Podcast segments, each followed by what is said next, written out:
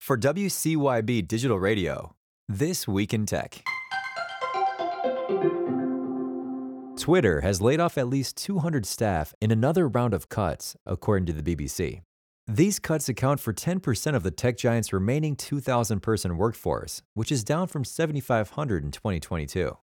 From PC Mag, Canada banned the use of TikTok on government mobile devices. The move, which officials call the precaution, comes shortly after a similar decision from the European Commission. Nishad Singh, the former director of engineering at now bankrupt cryptocurrency exchange FTX, pleaded guilty to U.S. criminal charges, Reuters reports. He faces separate charges from the U.S. Securities and Exchange Commission and the Commodity Futures Trading Commission.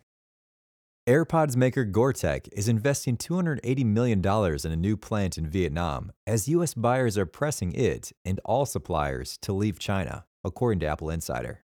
Officials say clients have also asked about moving operations to India.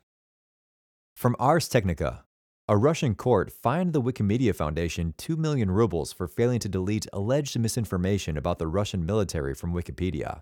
It's the third fine Russia has issued against the Wikipedia owner since Vladimir Putin's invasion of Ukraine last year.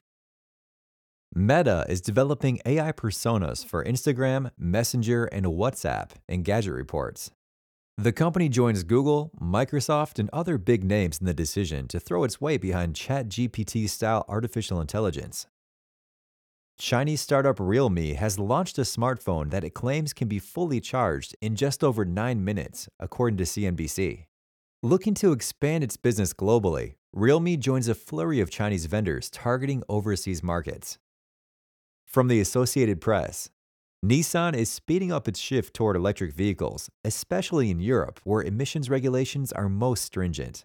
The Japan based motor company says it will make practically all its offerings in Europe electric or series hybrids by fiscal 2026.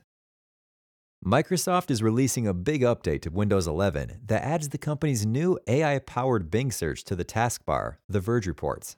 The browser will also get improvements to widgets, screen recording features, and more. The U.S. Justice Department claims Google destroyed evidence related to an antitrust lawsuit, according to the Wall Street Journal. The department alleges the tech giant had a past practice of setting employee chats to auto delete. For WCYB Digital Radio, that's This Week in Tech. Check back next week for more updates.